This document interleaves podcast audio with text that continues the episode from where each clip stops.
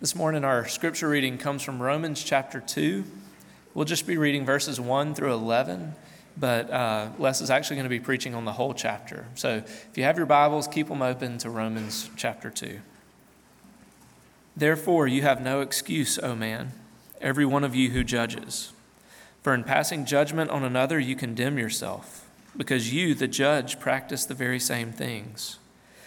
We know that the judgment of God rightly falls on those who practice such things.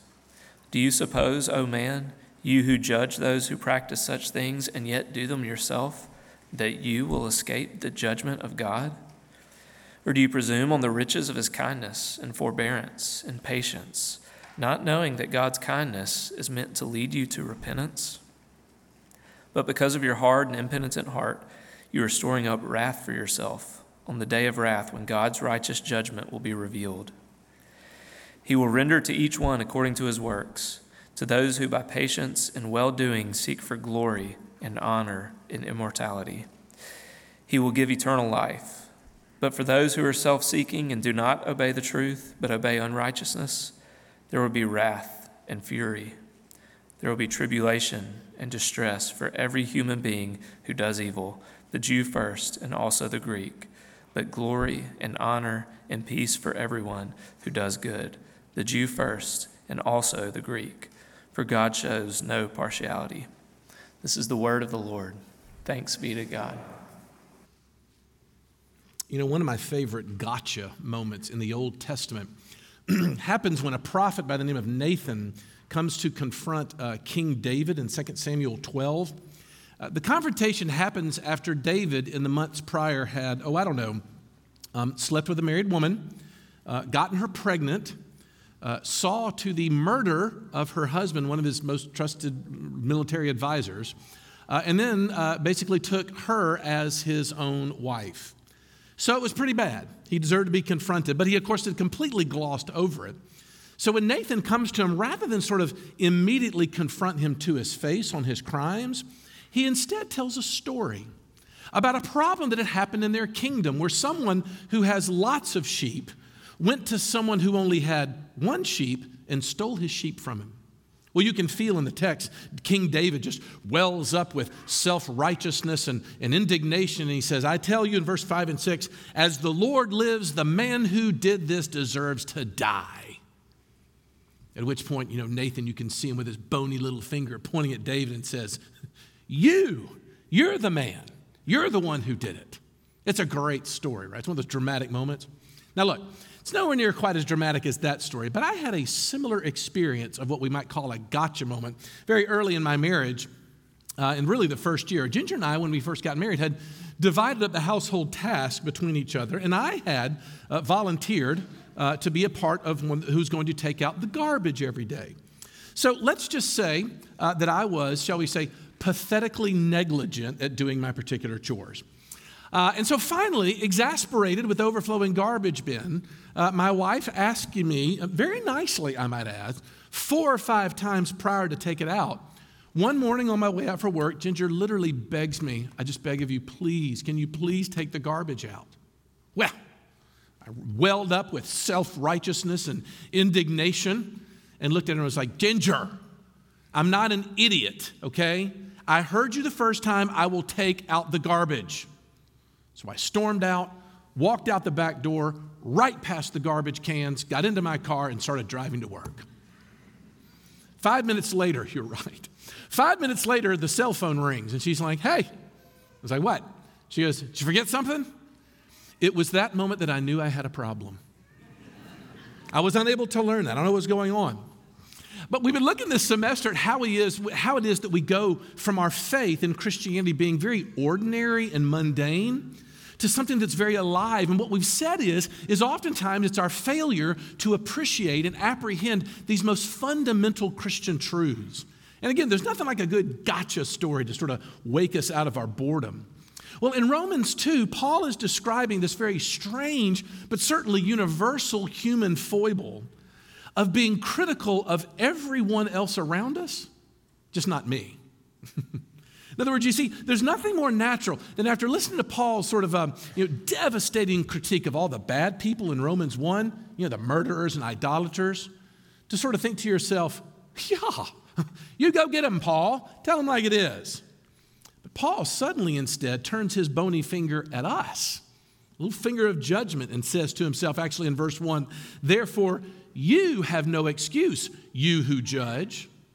Paul is confronting judges who are convinced that the only way that you really run away from God is through your irreligion. But we're going to find out, though, in the message of Romans chapter 2 is you can run away from God equally as easy with your religion as well.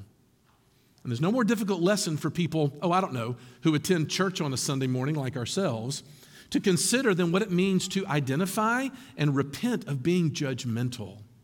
And Paul's going to lead us through this with three sort of topics here. First of all, we're going to look at the moralizing judgers, the religious judgers, and then finally consider the cut off judge. A little ray of hope at the end. First of all, moralizing judges. Paul begins by addressing someone that's listening to him and being like, Yes, Paul, well said. I concur with your judgment on these, on these teeming uh, sinful masses. Uh, I, like you, deplore and denounce all of those things. Now, it's important to remember these are not necessarily people who might appear to you as be outwardly religious, but the way they talk, they sure do sound religious, don't they? I find it actually more than a little fascinating that in a day where the culture around us seems to be secularizing with every new uh, public opinion poll, those people who have zero formal appreciation for religion in general are themselves horribly judgmental. As far as I'm concerned, that's the meaning of social media in our particular day. And so Paul comes to this particular group and he says two things he feels like really needs to be heard. The first one is this. He puts a question in front of it that seems at first glance a little presumptuous.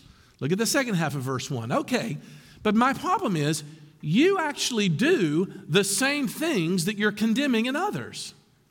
In other words, Paul's first accusation is a direct confrontation of hypocrisy. I mean, here you are. You're so high and mighty condemning these people when you're doing the exact same thing. Now, look, I've been reading this text for years, literally years. And I realize that there is a tendency when you first read that statement to think to yourself, well, I mean, maybe, Paul, that might happen. But the more I've thought about this, I'm beginning to think that Paul is saying something much more profound. In my years in campus ministry, I used to love to talk to young men and I felt it was my responsibility to warn them about their futures, about how it was a cultural cliche almost. That if you were going to have an affair, it typically would happen with someone in your workplace. Why? Well, statistics show if you're going to do that, it's going to happen there because that's where that person sees you at your best. They see you land the big sale. They see you, you succeed and do whatever you can to impress the boss.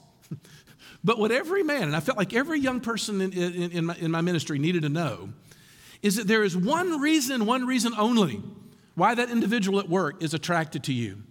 And that is because they don't live with you. The one who made the promise to you, who lives with you, she's seen it all. And she's still with you, by the way. What's the point? I think Paul is saying that the first reason why you should not posture yourself as morally superior to anybody is, brace yourself, because no one is morally superior to anyone else. That's what he's saying. Look what he says in verse 1. He says, Whatever you condemn in others, not you are capable of yourself, but that you are doing right now. Of all the things that you're condemning, you're doing it. It's not that you might do those things under certain circumstances, you are doing them right now. It is a bold confrontation. Uh, this is no surprise to y'all. I'm a bit of a TV junkie. And I read a book a number of years ago by a guy who told me that I lived apparently through the golden age of television, which was the 2000s. Didn't even know that, did you? And the reason he said was because of the popularity of these super realistic and dark cop dramas. Uh, or, or even the, the sort of uh, flawed and conflicted superhero movies that were just so popular with audiences. and he starts to wonder why were they so popular? Why did they resonate so much with people? Well, I think the Apostle Paul would say, because they're accurate, because they're more like real life. There's not a person in this room, if you think about it, who wants everything that they've ever done, everything you've ever said, or everything that you've ever thought to be made known to everybody. Nobody. There's plenty enough hidden in someone's life to embarrass all of us into shame, period. All of us. You know, over the holidays, I had a chance to read what I would only describe as the excruciating uh, memoir, uh, Dear William, by Oxford native uh, David Magee. And I know David is a good friend of some of you, so I'll let you'll read it for yourself and draw your own conclusions as to whatever lessons can be learned from the memoir. But of all the effects that it had on me, I can tell you the most profound was the way in which David sort of pulls the curtain back on what we might call moral pretension to where he's basically saying even the most glittering of families has got something going on. Something difficult is happening. Everybody. And in a town that sort of lives by our tidy appearances, I found to be quite revolutionary. It's right along with the Apostle Paul. So, hypocrisy is the first thing he says to these moralizing judges. The second thing he says begins in verse 12, because Paul envisions another group that's a little bit different than the first group. These are the people that are looking, being like, there you go, you religious freaks. You still think that there are laws in the universe that we got to buy. All these rules, all these man made stuff, these religious r- rules, it's just relative. People make that stuff up. People have a right to live however they want. But it's as if Paul is thinking to himself, but do they really? And in verses 14 and 15, Paul starts to talk about a law that is, quote, written on their hearts. And that one day all of the, quote, secrets of men will be judged by God. What's he talking about? Look at, look at that verse. He says, For when Gentiles who do not have the law by nature do what the law requires, they are a law to themselves. Even though they don't have the law, they show that the work of the law is written on their hearts. Well, what in the world is he talking about? Well, uh, the late Christian philosopher Francis Schaeffer used to have an illustration about this passage he talked about the invisible recorder. He would say everyone at their birth was given an invisible recorder that hung around their neck, so that when you came uh, uh, up to God at the end of time, invariably there was going to be someone who would look and say, Whoa, whoa, whoa, God, there's, it's not fair for you to condemn me because you did not give me enough evidence to believe in you. I didn't have enough evidence. There wasn't enough proof. I was looking for it, I was longing for it, but you didn't get it. And Schaeffer speculates. He's like, what if God actually looks at that individual and is kind of like, you know what? You're exactly right. That would not be fair for me to do that. So I tell you what I'm going to do. I'm only going to make judgment on you by what's on your recorder. At which time the person's like, there's a recorder. And as soon as you play it, all you find is that that recorder turned on every time you said the phrase, well, you ought, dot, dot, dot. Well, you ought to do so and so. Well, they ought to do so and so. When is someone going to do so and so? What's the point? How many people would be able to survive if all of a sudden we knew that God was only going to judge me by the standards I held other people to? We'd all be toast. I would go to hell immediately for just what I do behind the wheel of a car. Look, what's the point? We're all going to face judgment for our judging, and therefore there's nobody that escapes this, especially not the moralizing judger. Secondly, though, there also is this different brand that we would refer to as the religious judger. This is a little bit different because this is a group of people that we find in verse 17 that are saying to Paul, okay, yeah, blah, blah, blah, but what about the good people? You know, the people who go to church uh, and have their quiet time and uh, give a ton of money to the building program. And, you know, they don't drink alcohol anymore and they, they don't cheat on their taxes. You know, Paul, the Christian people, what about them? And so, what Paul addresses when he starts speaking to Jewish people in particular is, is a religious form of judging that is born out of a specific problem. And that problem is using my moral efforts as leverage against the potential that God might disapprove of me. Does that make sense? There's nothing quite like religious actions, religious observance, come to church, reading the Bible, praying, who oftentimes it, it begins to feel like merit, doesn't it? And in our minds, what we do is we set up a bit of a spiritual ledger, just hoping that the balance sheet in the end sort of balances out. That maybe I've got more good than bad.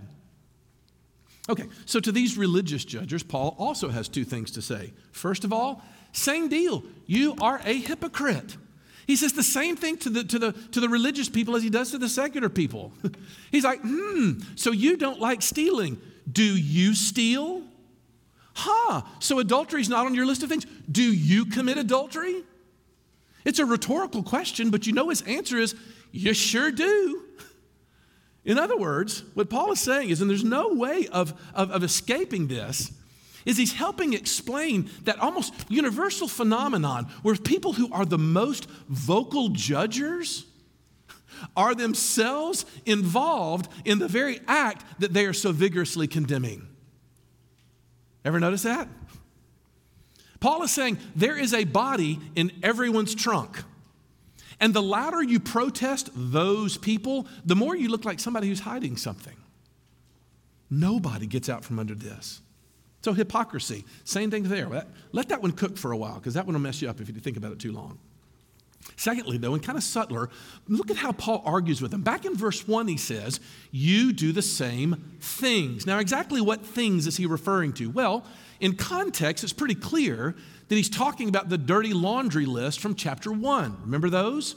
Talks about the envious, the haters, the boastful, the covetous, the heartless. And what you find interesting about that list is none of those really mention what you and I might call external sins. They're more internal sins. It's the, it's the stuff of the heart. Paul is focusing on the things that really, honestly, nobody else sees. Because look, when you look at the law, there's a tendency to do self examination only in terms of your external behaviors. Did I do this or did I do that? did anybody see me do this or anybody see me do that? But see, what Paul is doing is he's doing exactly what Jesus did. Because Jesus came along in the Sermon on the Mount and he said, Look, it's not enough to say, don't murder. Because if you actually hate someone in your heart, it's the same as murder. Now, here's the deal. You want to talk about how to break up boredom with Christianity? Throw this one in there the next time you're at a cocktail party. Nobody believes this. I promise you. People look at you and be like, that's crazy talk to say that murder is the same thing as hatred. Uh uh-uh. uh People found this powerfully, powerfully offensive, don't they? But what I think Jesus and Paul are trying to do is to say, we are laying out a radical moral vision that is about so much more than just your external behaviors. We're talking about a humanity, a quality of humanity that doesn't have to fake it, that is a person of integrity, of wholeness. Christianity cannot be about doing some light moral pruning. And if it's not, then why is it the way we talk? We wake up one day and we're kind of like, oh man, I've just gotten away from God. I'll go back to church. Now, don't get me wrong, both those statements can be absolutely true. One be true and the other one be a good thing to do. But oftentimes we come because we realize, oh, we just need a little bit of filing off of the rough edges. I've been trying to stop cussing, you know, uh, trying to sort of stop drinking as much as I do, trying to look at less pornography here. I, that's the reason why I'm going to be here. Paul is looking and saying, no, I'm trying to get you to look at the root of your identity. Jesus is saying, look at the source of your life, this thing that I call your heart. That's where I want to be. Because if it can't happen there, it's not going to happen in the externals either. Springtime will eventually be here. We're languishing in February, as we always do. But there'll be little acorns. And don't you love taking your children around and show them a little acorn and saying, You see this little big thing? That's going to be that big tree one day. And they look at it with wonderment. What Paul is saying is look, maybe your tree of sin didn't grow up in exactly the same way as being as full and destructive as those people you can't stand, but it ain't because you lack the talent. It comes from the same acorn, it's the same seed, and therefore, essentially, there's no difference. it's actually worse than that. Bear with me. You remember when we were talking about the Sermon on the Mount, we talked about that English professor at uh, Texas A&M uh, back in the 90s whose name was Virginia Stem Owens. And she always taught on the Sermon on the Mount. And she would ask the students, What do you think about this? And invariably, they hated it. They hated it. Oh, yes, that's so oppressive, such a bunch of strict sort of rules. I mean, how small minded can you get? Well, invariably, by the end of the discussion, she would come and she would say, Okay, but here's my question for you. How many of you really, really want for the people around you to treat you that way? She said, it get quiet, some of everybody be like, uh, yeah, yeah. so do you see the, the, the hypocrisy?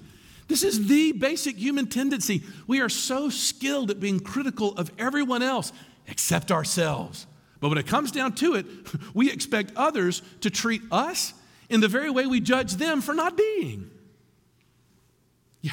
So Paul's a little cooked up about that at the religious judges. So there's moralizing judges, there's religious judges, but one small last little point of hope here. We need to consider the cut off judge. These are very difficult things to swallow, and I realize you get to the point where you're like, now I kind of know what David felt with that, you know, Nathan sort of uh, pointing at me. But look, if you dive into this passage, you're going to see that when Paul starts confronting these people, he actually leaves a couple of traces of hope that we're going to build out over the next few weeks. But I want you to notice it first now. Because Paul turns to this discussion in verses 25 through 29 to the topic of circumcision. Bear with me. Verse 25 For circumcision is indeed of value if you obey the law. But if you break the law, your circumcision becomes uncircumcision. what in the world is he talking about? Okay, well, go back to the beginning when God calls the very first Jewish person. It's a guy by the name of Abraham. And he tells him that he's going to have and needs to have a physical, outward sign of what needed to happen inwardly.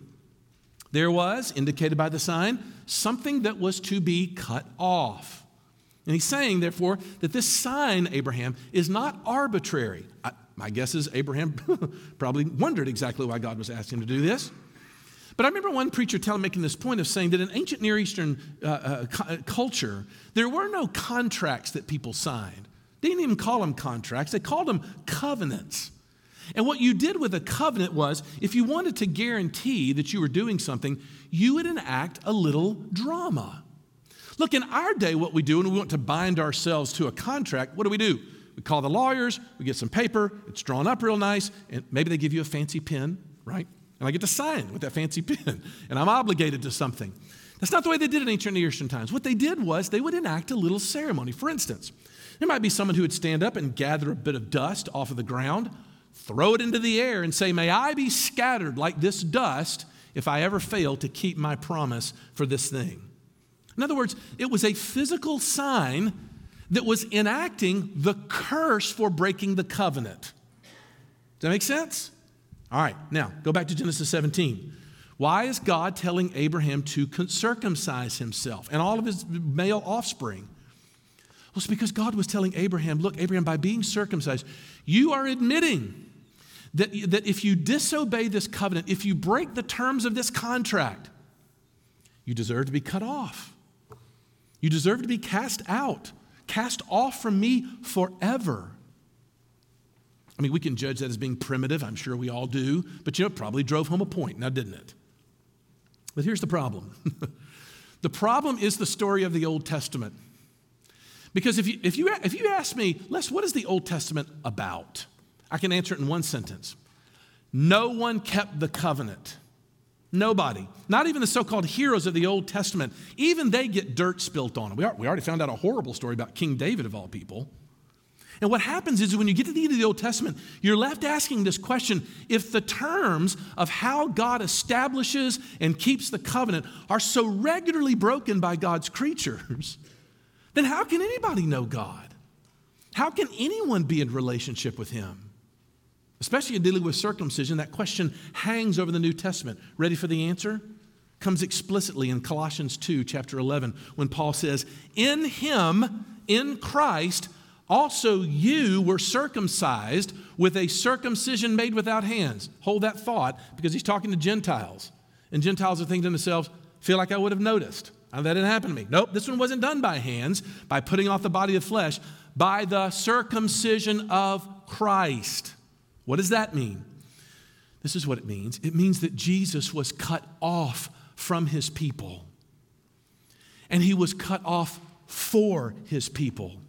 It means that rather making his people be cut off for breaking the covenant, he decided to take on both terms of the covenant. He not only took up his side, which was to remain faithful, and he absolutely was, but then he took up our side, which was to receive a punishment for every time we ever broke it. It's as if God decides he's going to turn the gun on himself. And he took his own life so that for our sakes he could rise again and give us his acceptance for free. Leading to what?